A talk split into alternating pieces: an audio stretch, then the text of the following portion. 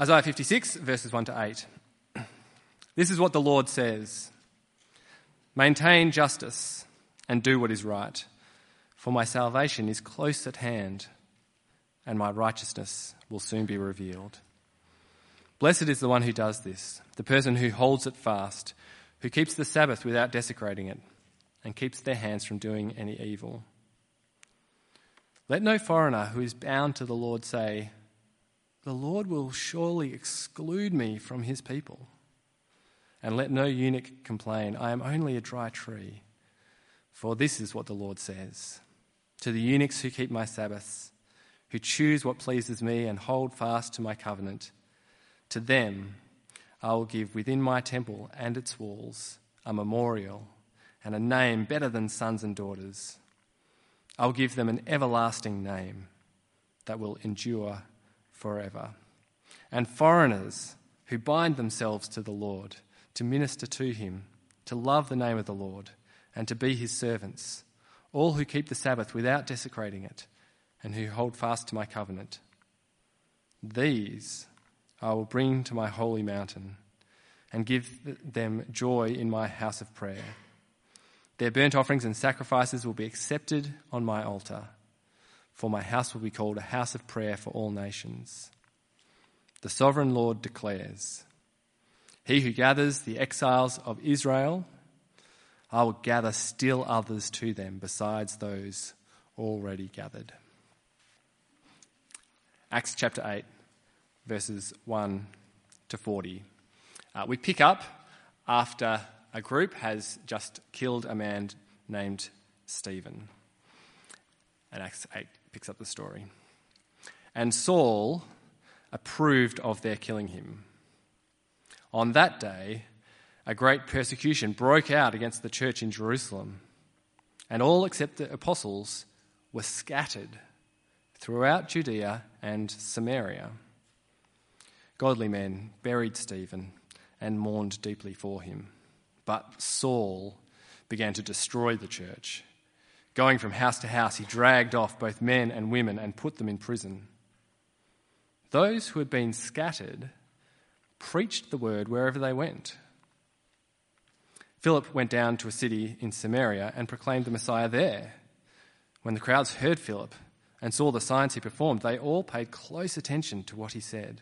For with shrieks, impure spirits came out of many, and many who were paralyzed or lame were healed. So there was great joy in that city. Now, for some time, a man named Simon had practiced sorcery in the city and amazed all the people of Samaria. He boasted that he was someone great, and all the people, both high and low, gave him their attention and exclaimed, This man is rightly called the great power of God. They followed him because he had amazed them for a long time with his sorcery. But when they believed Philip, as he proclaimed the good news of the kingdom of God and the name of Jesus Christ, they were baptized both men and women. Simon himself believed and was baptized, and he followed Philip everywhere, astonished by the great signs and miracles he saw. When the apostles in Jerusalem heard that Samaria had accepted the word of God, they sent Peter and John to Samaria. When they arrived, they prayed for the new believers there that they might receive the Holy Spirit, because the Holy Spirit had not yet come on any of them. They had simply been baptized in the name of the Lord Jesus. Then Peter and John placed their hands on them and they received the Holy Spirit. When Simon saw that the Spirit was given at the laying on of the apostles' hands, he offered them money and said, Give me also this ability, so that everyone on whom I lay my hands may receive the Holy Spirit. Peter answered, May your money perish with you, because you thought you could buy the gift of God with money. You have no part or share in this ministry because your heart is not right before God. Repent of this wickedness and pray to the Lord in the hope that He may forgive you for having such a thought in your heart. For I see that you are full of bitterness and captive to sin. Then Simon answered, Pray to the Lord for me, so that nothing you have said may happen to me. After they had further proclaimed the word of the Lord and testified about Jesus, Peter and John returned to Jerusalem, preaching the gospel in many Samaritan villages. Now, an angel of the Lord said to Philip, Go south on the road, the desert road, that goes down from Jerusalem to Gaza. So he started out, and on his way he met an Ethiopian eunuch, an important official in charge of all the treasury of the Kandake, which means queen of the Ethiopians. This man had gone to Jerusalem to worship, and on his way home was sitting in his chariot reading the book of Isaiah the prophet. The Spirit told Philip, Go to that chariot and stay near it.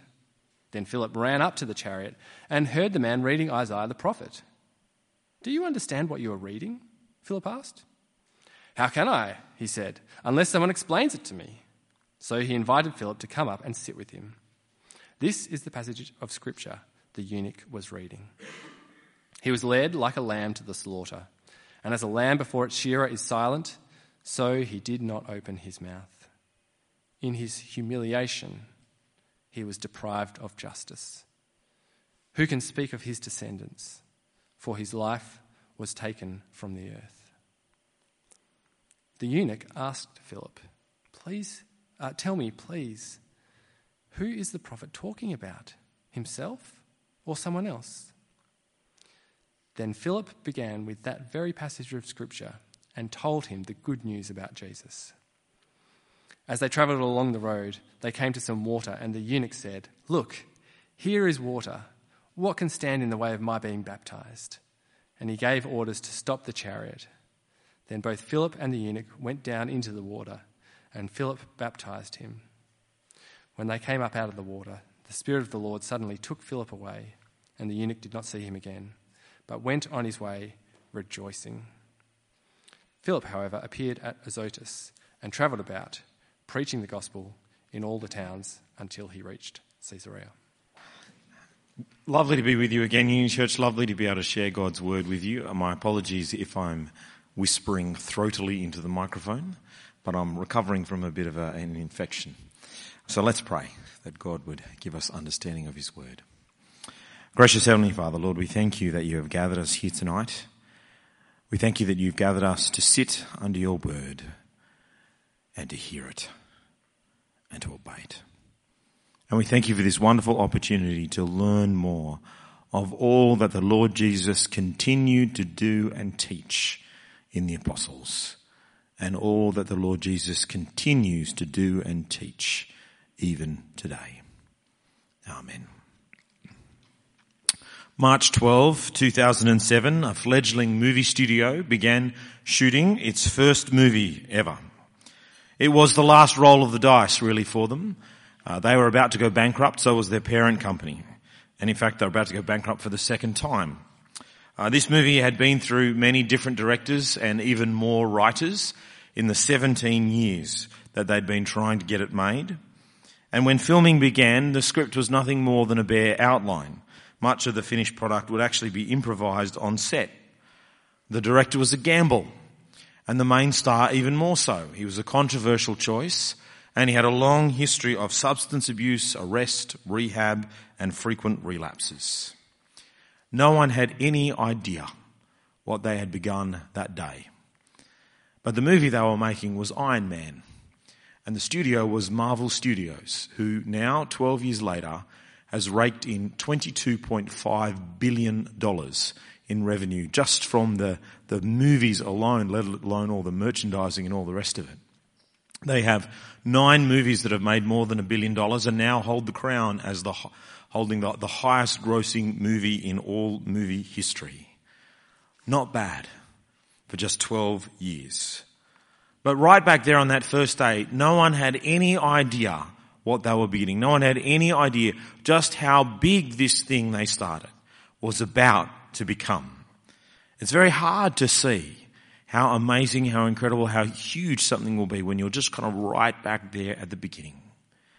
And so I've often wondered whether the apostles realized what they had begun that day when the Lord Jesus Christ said to them, you will be my witnesses to Jerusalem and to Judea and to Samaria and to the very ends of the earth in Acts chapter 1 verse 8. Did they know just how big this gospel was that they were going to proclaim? Did they know how powerful it was going to be? Did they know just how many would embrace it and just how many it would embrace? Did they know how far it would reach? Did they know just whom this gospel could save? And the answer in Acts chapter 8 has to be a resounding no. They had no idea what they were doing. Because here they are. They're actually, we're a quarter of the way through the book. We're a quarter of the way through the book of Acts.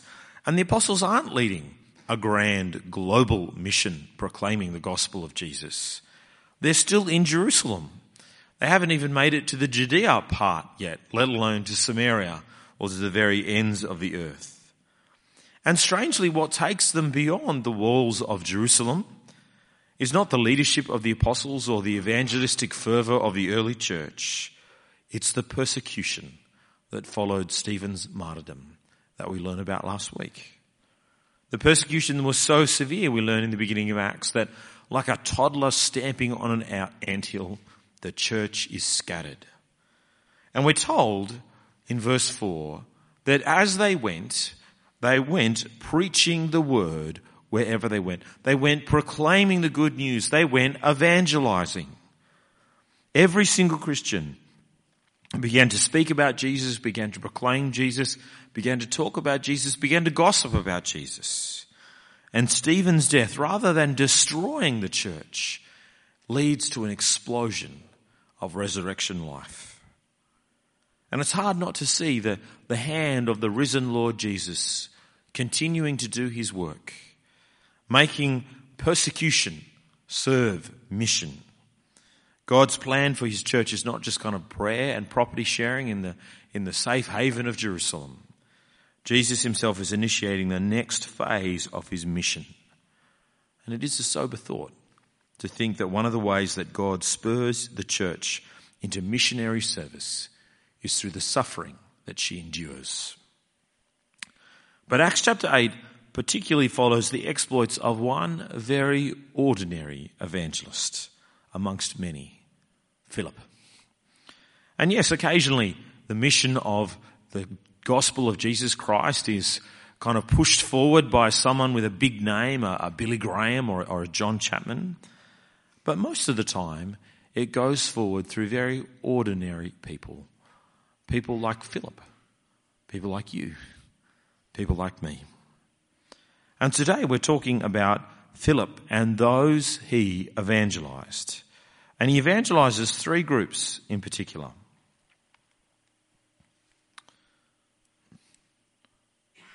Here we go. There we go. He evangelizes three groups in particular. He evangelizes the Samaritans, he evangelizes Simon the sorcerer, and he evangelizes the Ethiopian eunuch. And it's all there on the outline that you can see behind me if you're the type of person who likes to, to take notes. Uh, but it'd be very helpful for you have your Bibles open there.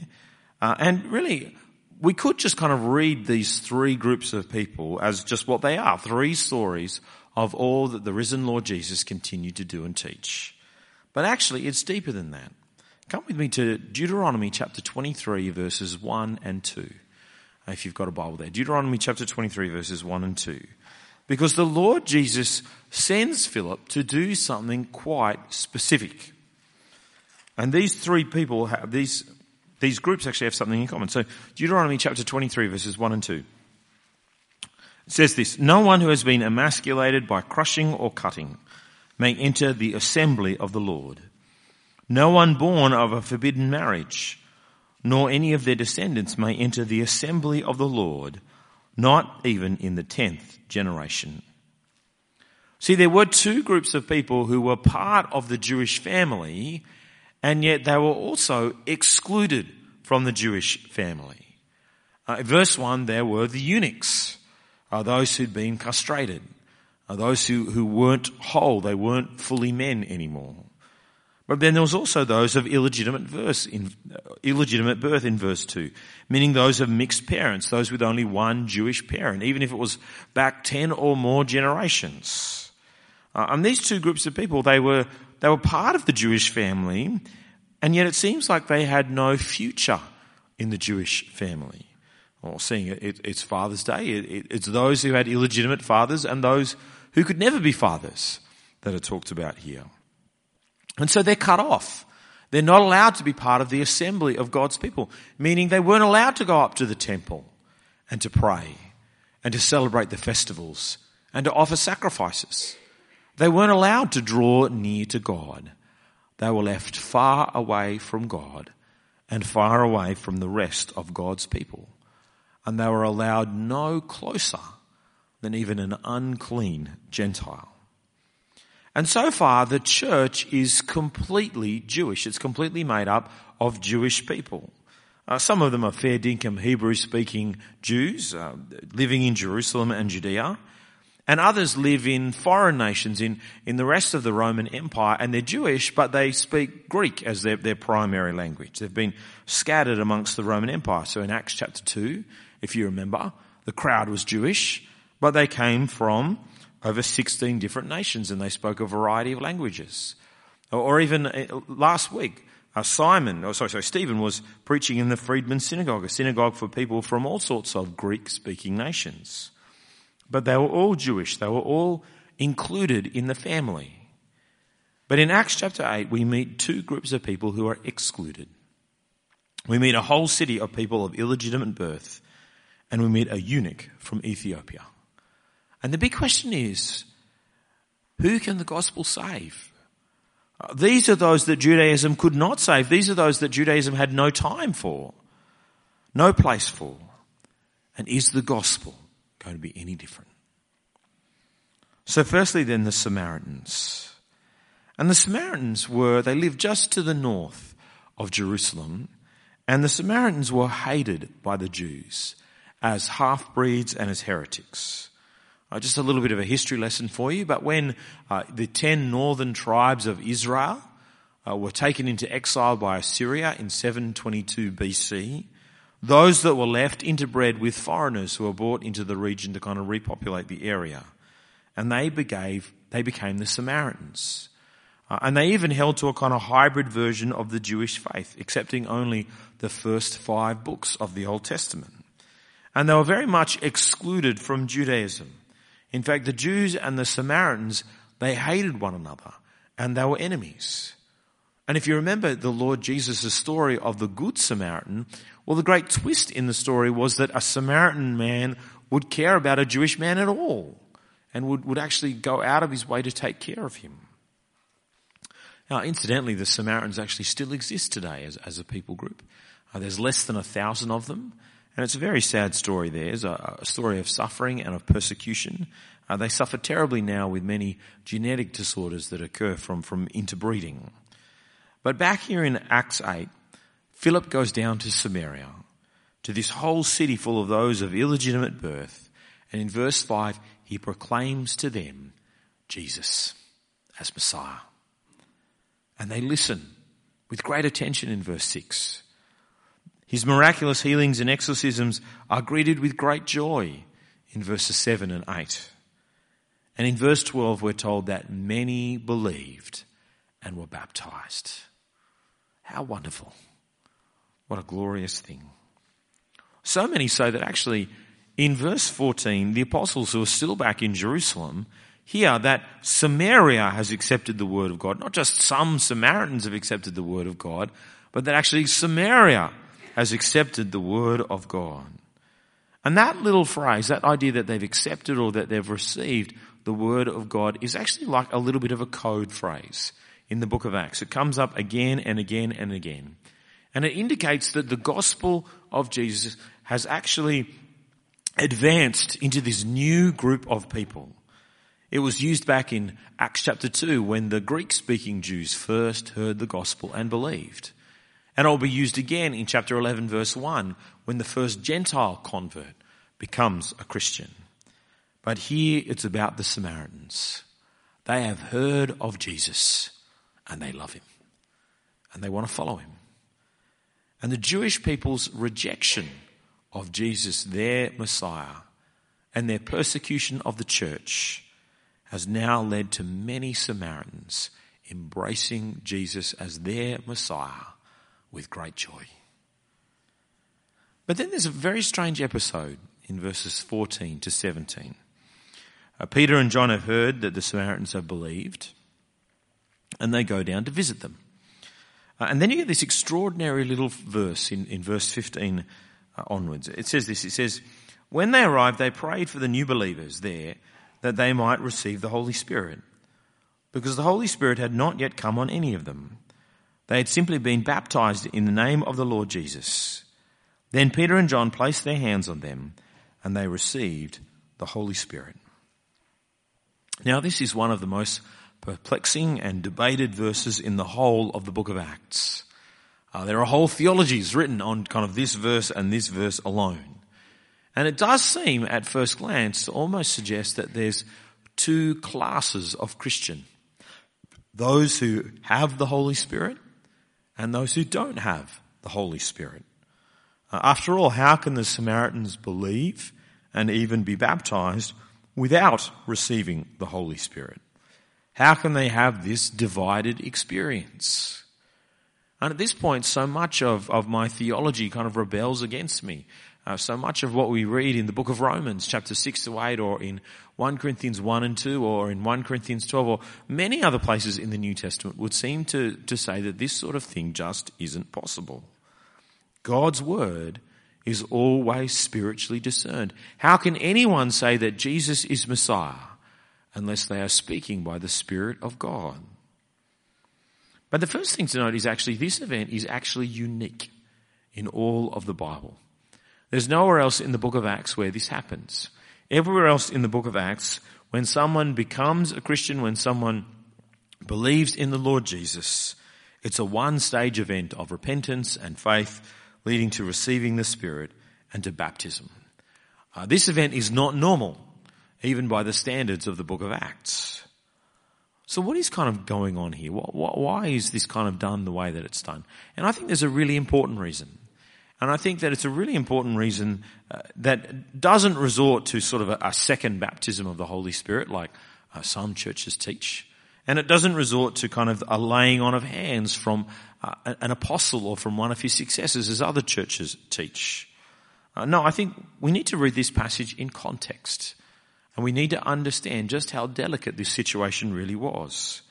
This is the story of the gospel making its very first baby steps outside of Judaism to include the excluded Samaritans. But remember the Jews and the Samaritans, they've been enemies for centuries. They hate each other like poison. What's going to happen now that the Samaritans have become Christians? The gospel had been welcomed by the Samaritans, but would the Samaritans be welcomed by the church? Would they be accepted by the, the, the, Jewish Christians as being the real deal, as being one of them, as being part of the same church? Or would there now be two churches of Jesus Christ? The church in Jerusalem and, and the church in Samaria. But God's temporary delay in pouring out the Holy Spirit on the Samaritans gives the apostles the chance to come down and to investigate and to realize that yes, Philip has proclaimed to them to the gospel and to realize, yes, they have put their faith and put their trust in the Lord Jesus Christ. And so they put their hands on them and they pray for them. And the Spirit comes. A public sign, both to the Samaritans, but actually, probably more importantly, to the existing Jewish church, that these people really belong to Jesus now. That the Samaritans are not just included in salvation but they're also included in the church. And on precisely the same terms as the Jewish Christians. Now God is making a really important point here. There is one church, and the Samaritans are part of it. And seeing it was Peter who did it, no one, either Jewish or Samaritan, was ever going to be able to deny it.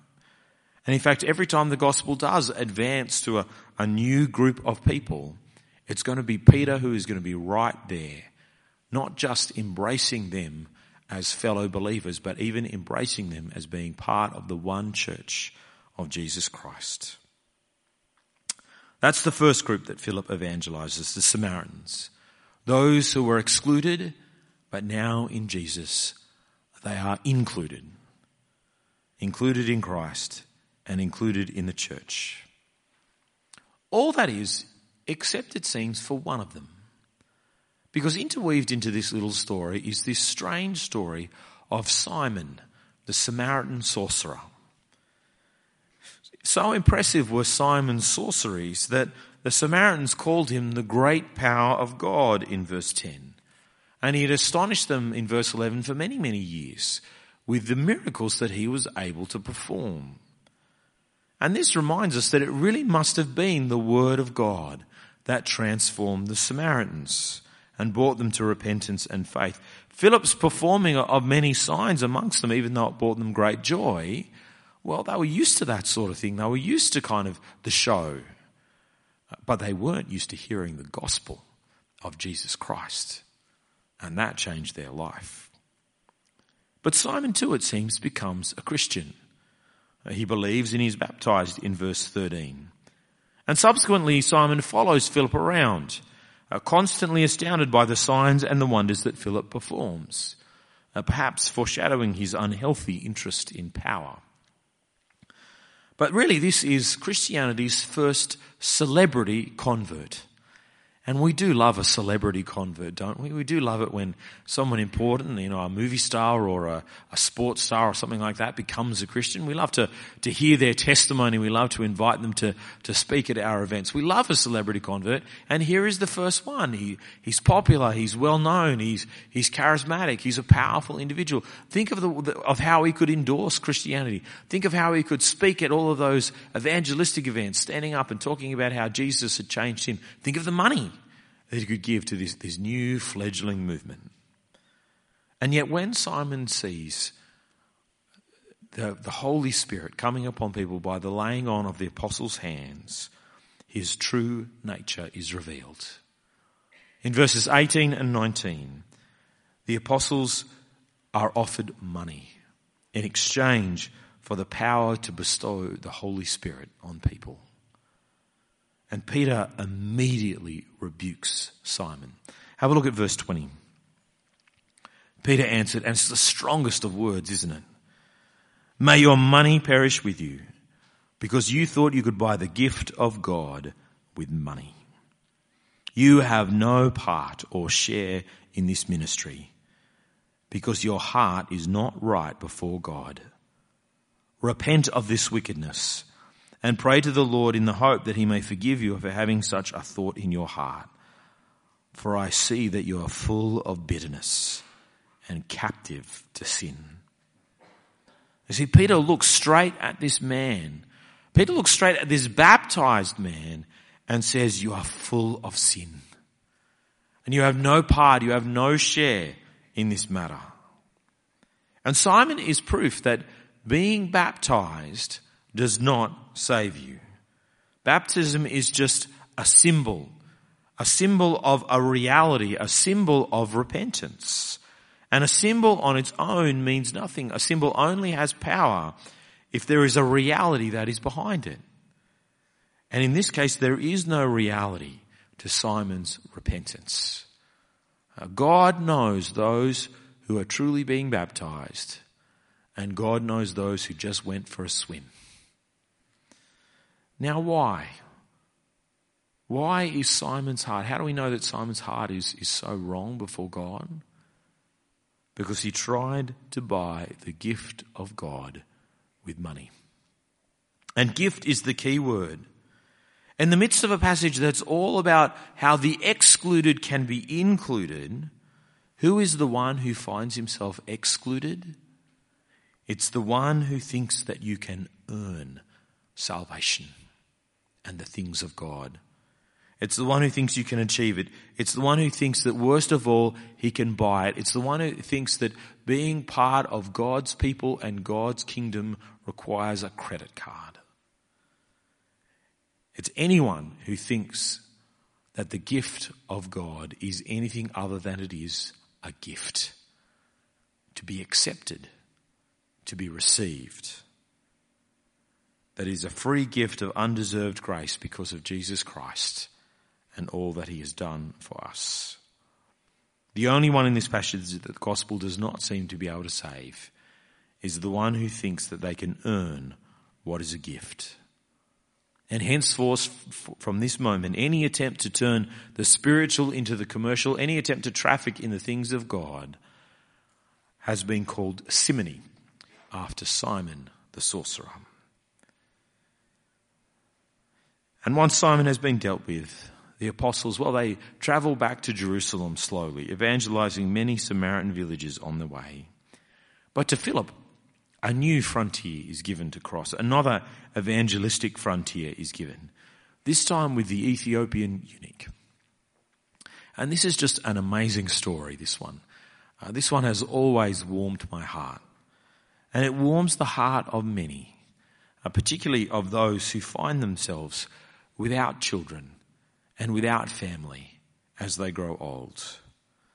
And God is very interested in this man's salvation. Just look at how out of his way Philip is sent to share the gospel with this man. In verse 26, an angel directs Philip to the road that he's traveling on. And then in verse 29, the Spirit directs him to the very chariot that the Ethiopian is riding in. And in both cases, it's normal in the Bible that God's leading is verbal. It's not somehow mysterious. Uh, God doesn't give a vague feeling, but God gives a direct instruction uh, in accord with his publicly revealed will. It's very clear. This is another step in Jesus' plan to take the gospel to Judea, Samaria, and the very ends of the earth. And then in verse 39, the Spirit even seizes Philip again and kind of sends him somewhere else. Although we're not told the details of how, and nor is that the point of the story. But there on the road is an Ethiopian eunuch. Another one of these excluded ones. Uh, this time because he's been sexually altered. He's been castrated. But did you know that eunuchs were actually the first workaholics? The eunuchs were the first workaholics. They were the first to choose career over family, quite literally. It wasn't always them that made the choice. But in the ancient world, it often was them who made the choice. Because being a eunuch was actually very good for your career. Uh, many of the kings of the ancient world, they, they didn't want their high officials and their high servants to be fully equipped men because they would work day and night in the palace with all the royal wives and royal concubines and, and royal daughters. You had to kind of, you know, protect the bloodline. You had to, to, to make sure everything was going to be okay. And so they preferred eunuchs. And so some people volunteered for the procedure in order to get a better life for themselves. They chose the life. They chose to never marry. They chose to, to never have children in order to rise to high position. And just kind of, just remember that next time you're tempted to complain about your workplace conditions. But for this man, the sacrifice would seem to have paid off. In verse 27, he is a high government official now. He's in charge of all the government's money. This is a very important man. And this man is very Jewish. Oh, now we'd like to think, many preacher would like to think that this is kind of the first black African convert to, to Christianity. But I'm not sure that that's the case. For starters, he's very Jewish. He's just visited the temple in verse 27. And now he's on his way home. And he's reading from the book of Isaiah, uh, Isaiah chapter 53. Uh, you know, he's pretty Jewish. And of course, uh, you know, Ethiopia at this point refers to kind of a, a, part of Africa which is in southern Egypt and, and kind of the northern Sudan. And so I take it actually that this chap is probably a Jewish person. He's probably an exile. He's probably like another Joseph or, or another Daniel. He's someone who's written, risen to a position of great authority and incredible power because God was with him. But I don't think that he's, he's actually a, a Gentile. The first Gentile convert comes in another couple of chapters time when Cornelius comes to know the Lord Jesus.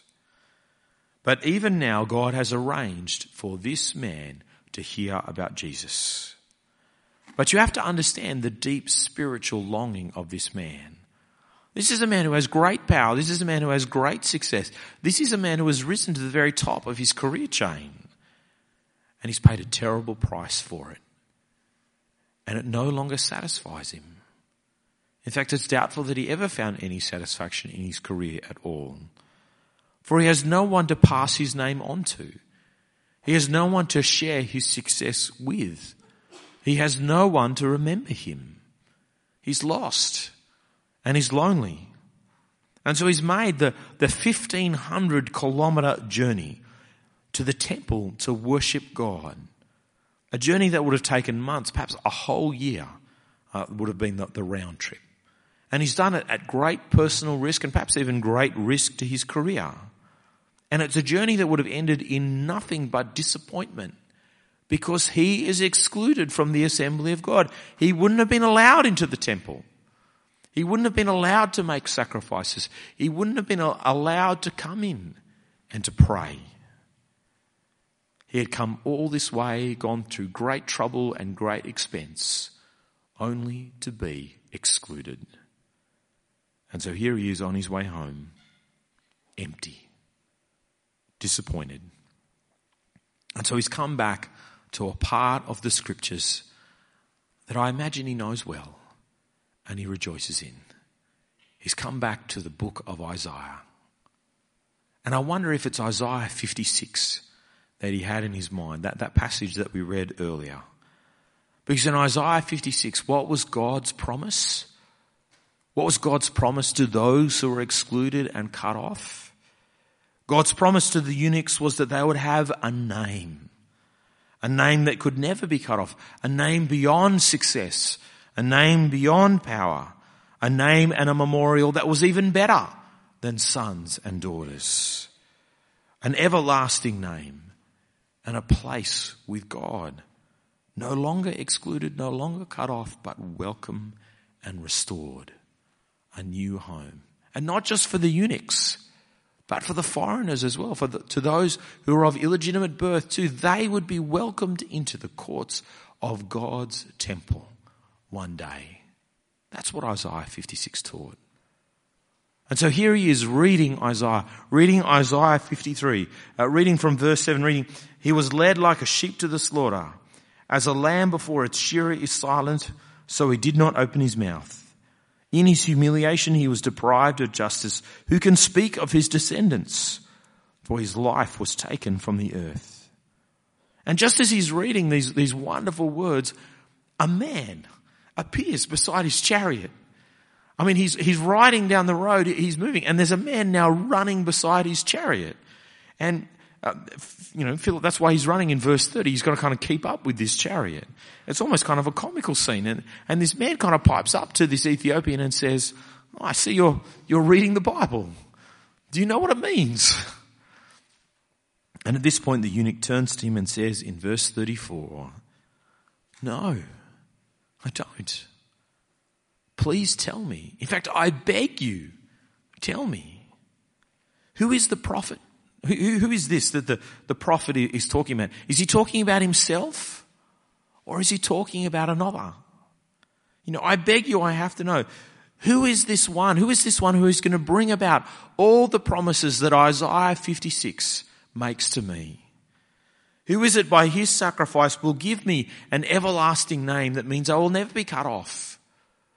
Who is it who will voluntarily become a eunuch? No one will remember his, him. No one will remember his descendants, for he will have none.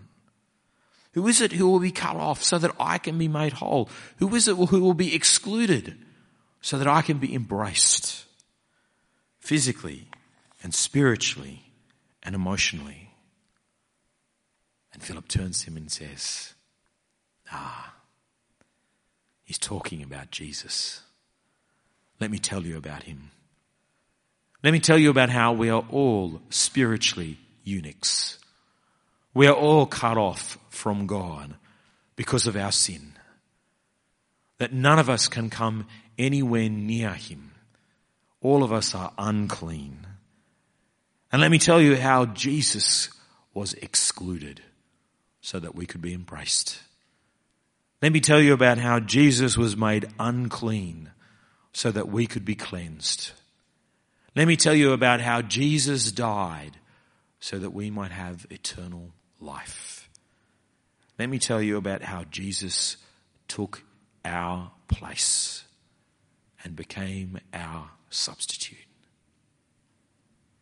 And what an amazing thing for that man to hear. All of his disappointment, all of his frustration, all of his isolation and loneliness. And here is Philip telling him the answer. And the answer is Jesus. And the encounter leaves the Ethiopian eunuch transformed and filled with joy. But for both the eunuch and for the Samaritans, the gospel has included those who were excluded. Those whom Judaism could not save and had no place for, well, it was always God's will that in Jesus they would find their place amongst God's people forever. All because Jesus took our place at the cross. All because Jesus took our place in being excluded from God, being excluded because of sin, being cut off from the one who made us all. And because Jesus is excluded as we deserve, we can be included and even embraced as Jesus deserved. And so salvation and inclusion is nothing that we can accomplish. It's only something that Jesus can accomplish for us by taking our place and giving it to us as a gift that we humbly receive. Which is why, of course, that Simon the sorcerer could not be included whilst, whilst he still thought that he could buy it with money. But what we are witnessing here is that the gospel is finally leaving Jerusalem and exploding out of its Jewish roots. But the big question is still there. How much further can it go? How much bigger can the gospel get? Who can the gospel really save? And can the gospel even save perhaps its greatest enemy? And to find the answer to that question, you have to come back next week for Acts chapter 9. Or you could just kind of go ahead and read it this week and spoil it for yourself. But let's pray. Gracious Heavenly Father, Lord, we thank you for the Lord Jesus. We thank you that for our sake, He was excluded so that we might be embraced. And we thank you that now that salvation is offered to us by you and by the Holy Spirit as a gift that we but humbly receive and can never earn. And we pray, Lord, that we might be those who do humbly receive the gift that you offer to each one of us and find our place with you and with your people, not just now, but forever. Amen.